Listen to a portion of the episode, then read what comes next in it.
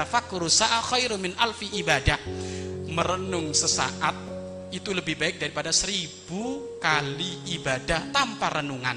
Karena renungan itu membuahkan buah untuk ibadah yang berkualitas Bapak Ibu ya.